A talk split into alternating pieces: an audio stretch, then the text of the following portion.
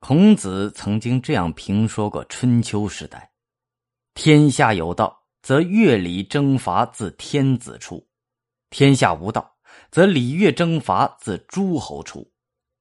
礼乐征伐出于诸侯的春秋时代，和郁郁乎文的西周礼仪社会相比，是一个礼崩乐坏的时代。”公元前六零六年。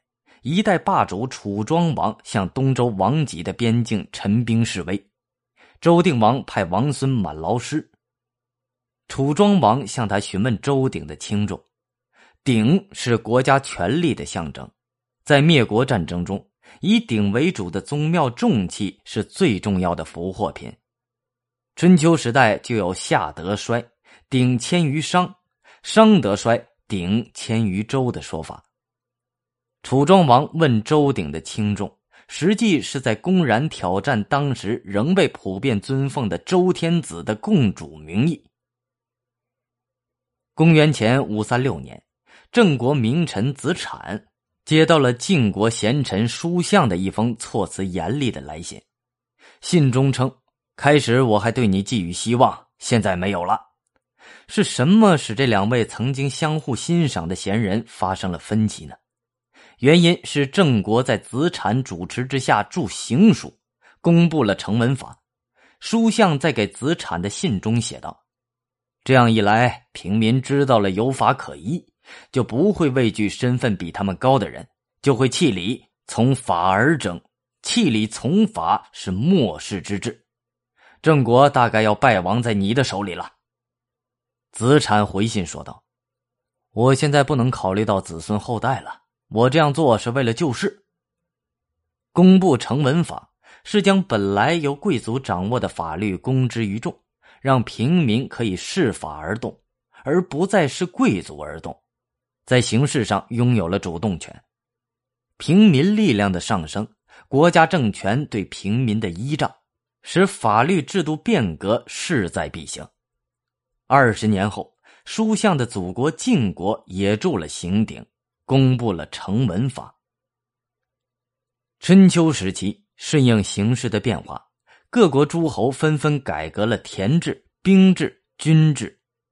西周时代实行井田制，农民集体在各级贵族拥有的土地上耕种，地租形式主要是劳役地租。春秋时代开始出现了一家一户的个体农民。公元五九四年。鲁宣公实行税亩，按亩收税。公元前五三八年，郑国的子产做丘赋。公元前五四八年，楚国的大司马韦衍致富，丈量土地，打破公私之分，按亩收税。春秋初期，各诸侯国奉行分封制，在本国内部实行分封，各国的卿大夫都分有可世袭的采邑。而到春秋中期以后，晋、楚等国开始在新占领的地区设县，由国君直接派员管理，不再分封。公元前四九三年，晋国的赵简子在战前誓词中鼓励将士说道：“克敌者上大夫受县，下大夫受郡，士田十万。郡县成为军功的奖赏。”这说明晋国由国家直接控制的郡县已经为数不少了。霸主政治并没有减少春秋时期的战争，反而由于强国的争霸，使得越来越多的国家为大国所驱使，卷入本来与己无关的战争中，苦不堪言。统治者为了权力相互攻杀，越来越多的国君和卿大夫死于非命。司马迁在《史记太史公自序》中写道：“春秋之中，弑君三十六，亡国五十二，诸侯奔走，不得保其社稷者不可胜数。”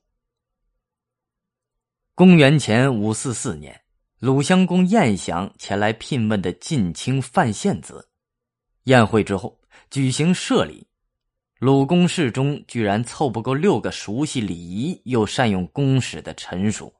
只好从大夫的家臣中借。鲁国公室的衰落是春秋后期诸侯公室衰落的一个缩影。